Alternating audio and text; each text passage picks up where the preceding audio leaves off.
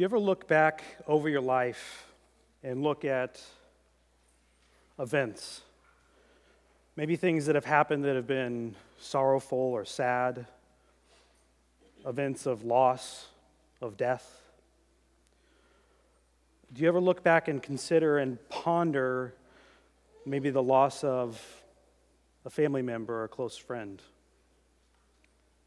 Or perhaps a, a national tragedy, perhaps something like 9 11. My guess is we probably don't think about them a ton, right? Um, especially if we're separated from them by a longer period of time. These sorts of things make us sad, they bring us sorrow. We look back on them and we remember what was.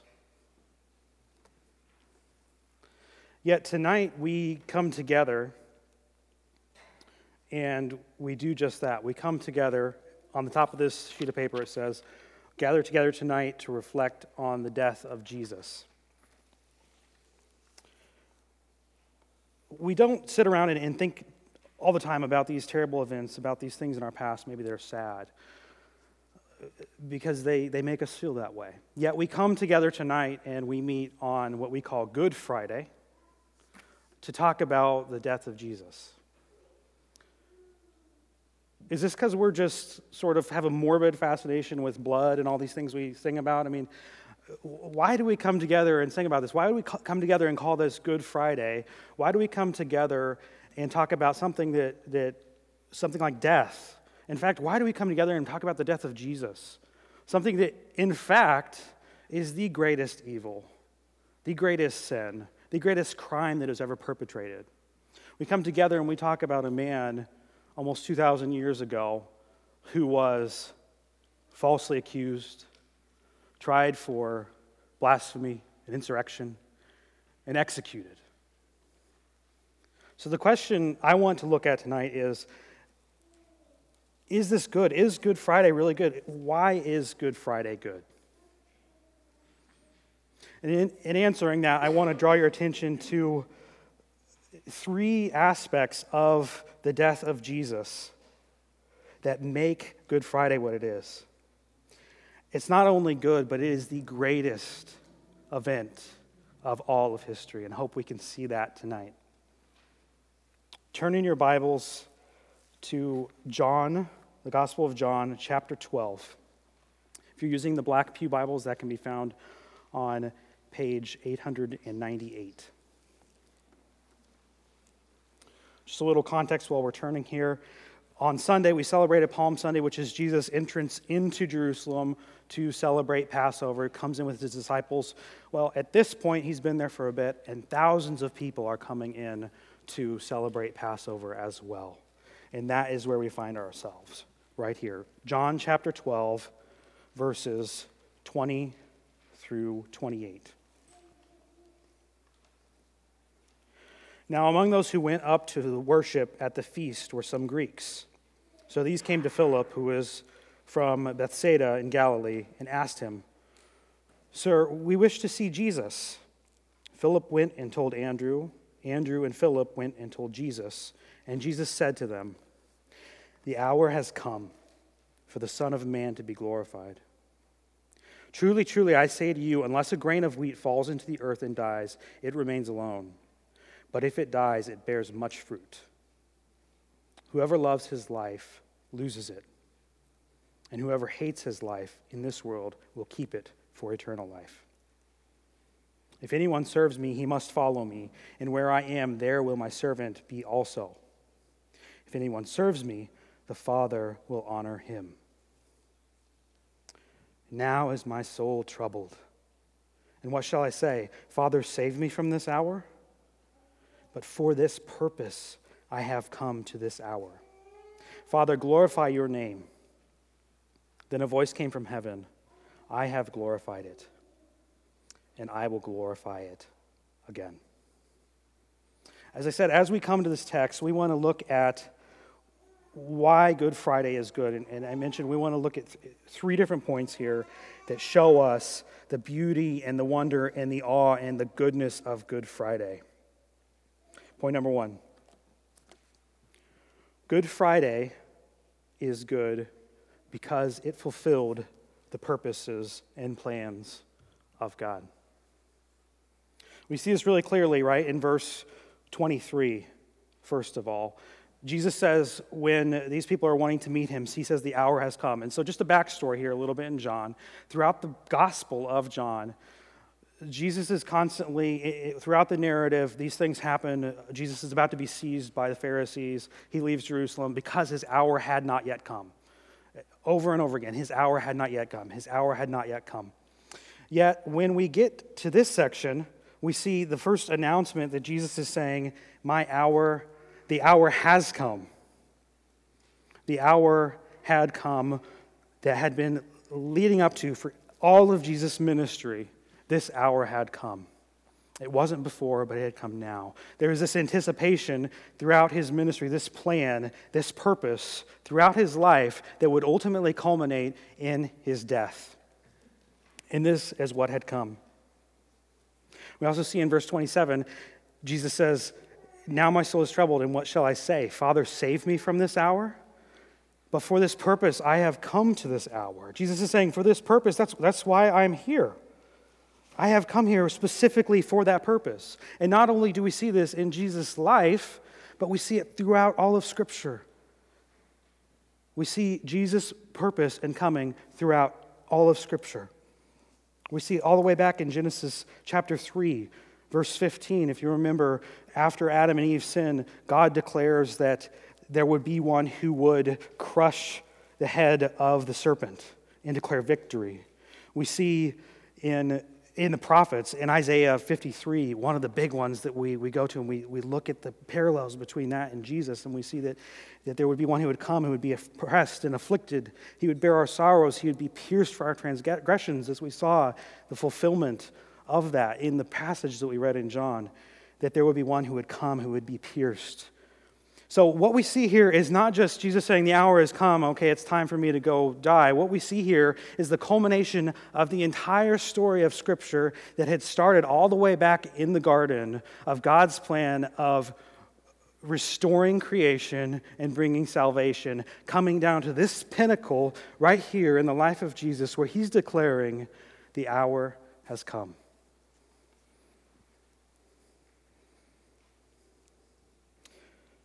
Jesus is the only man who has ever lived who did not deserve to die. And yet he lived so that he could die a death he did not deserve. This is the goal of Jesus' life. This was his ministry. This is what he came to do. So, Good Friday is good because it fulfilled the purposes and the plans of God. Secondly, Good Friday is good because it brings new life. We see in verses 24 through 26, Jesus uses an analogy of a seed, and he talks about how uh, he is like this, this grain of wheat that falls into the ground, and in that death, in his death, actually fruit is being born out of that.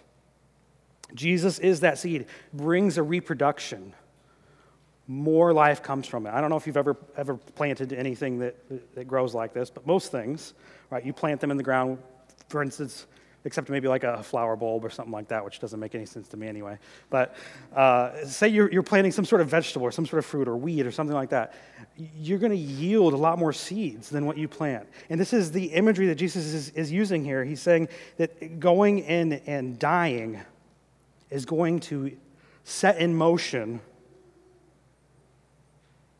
more life. It's going to bring about more life. So, as we stand here today, and we want to talk about Jesus' death, and we want to see is that, is that really a good thing? If we are standing here and we are followers of Christ, Jesus is saying that our spiritual life is directly connected with his death.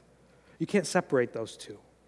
We didn't just grow out of nowhere right? Uh, the seed was planted, Jesus died, and from that now, we have life. We have a life that is so intimately connected with Jesus. Notice also that Jesus didn't just die incidentally. I think it's important maybe to point this out here too when he talks about the purpose of his death and bringing forth more fruit. Jesus was not just some religious guru who went around saying nice things and teaching people how to live, and then he died and everybody just kind of followed after him. No. And there's people who believe that. I'm sure you've heard it. People will say, well, Jesus said some nice things, but he was just a man, and, you know, we'll follow what he says. Um, but, but that's it. You know, he's, he's, he's dead, he's gone. What Jesus is saying here is that his death didn't just happen. It's not just like he's dead and he's gone and we just keep kind of following after him. No, no, no. His death brought us life. His death accomplished something for us. He was made sin, who knew no sin, that the righteousness of God might be manifest.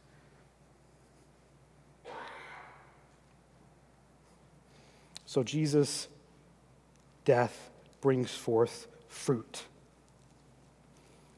And we see furthermore that that fruit comes in us.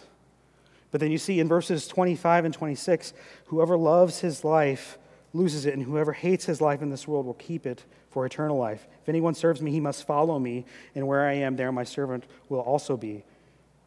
If anyone serves me, the Father will honor him. So not only is Jesus' death then tied to our life, but then Jesus' death that gives us life then gives us the opportunity to share in that aspect of essentially being a seed, of going out and seeing the propagation of life, of the gospel.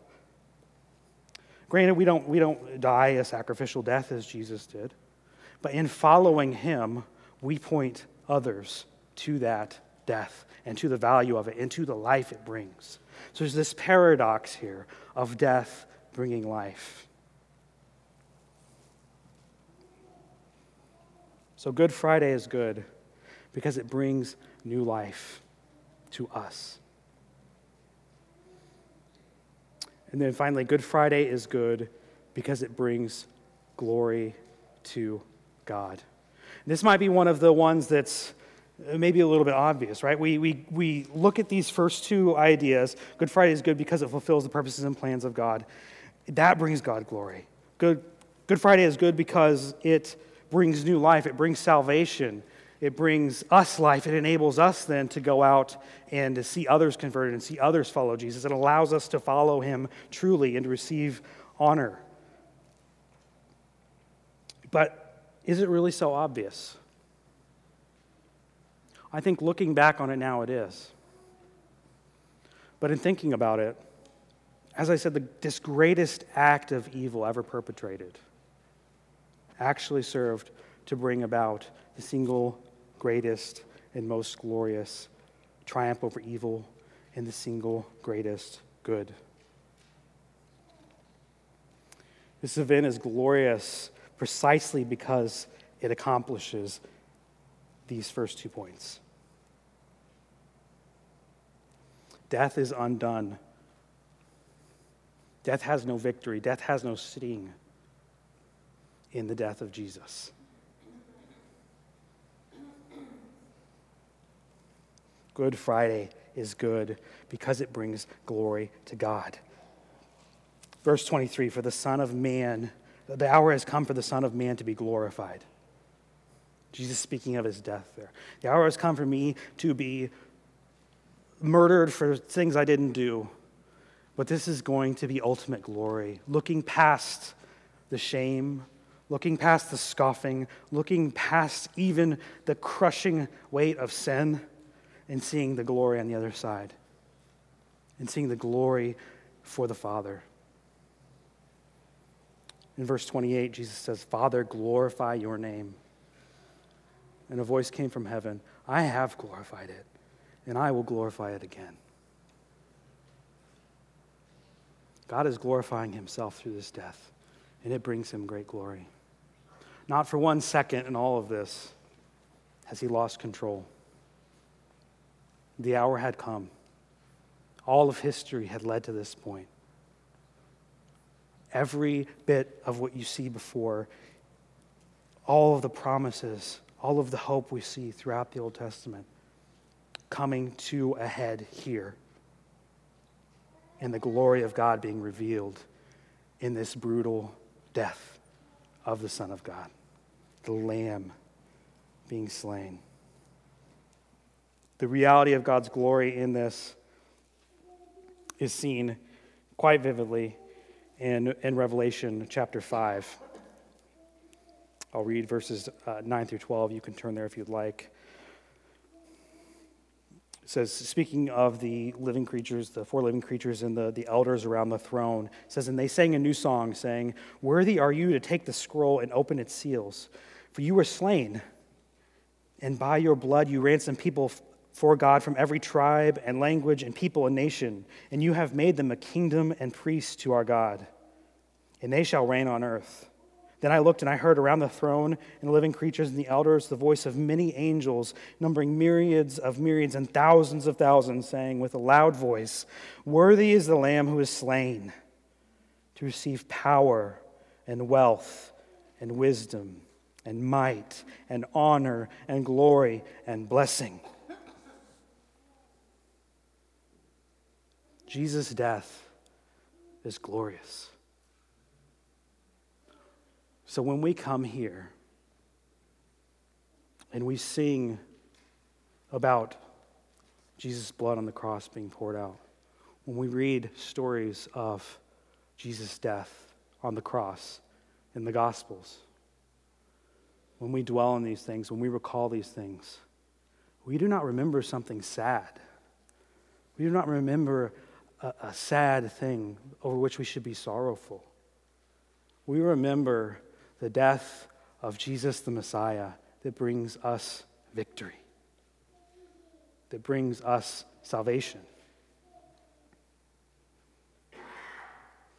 So I'd, I'd ask this question Is Good Friday good? And more specifically, is Good Friday good for you? these benefits that we talk about here of Jesus' death?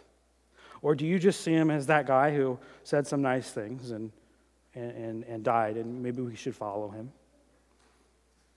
Or are the benefits of his death good for you? If that is not the case, I would urge you to look on the one who is pierced for your transgressions to call out to him in repentance and to cling to the one who died for you. Let's pray.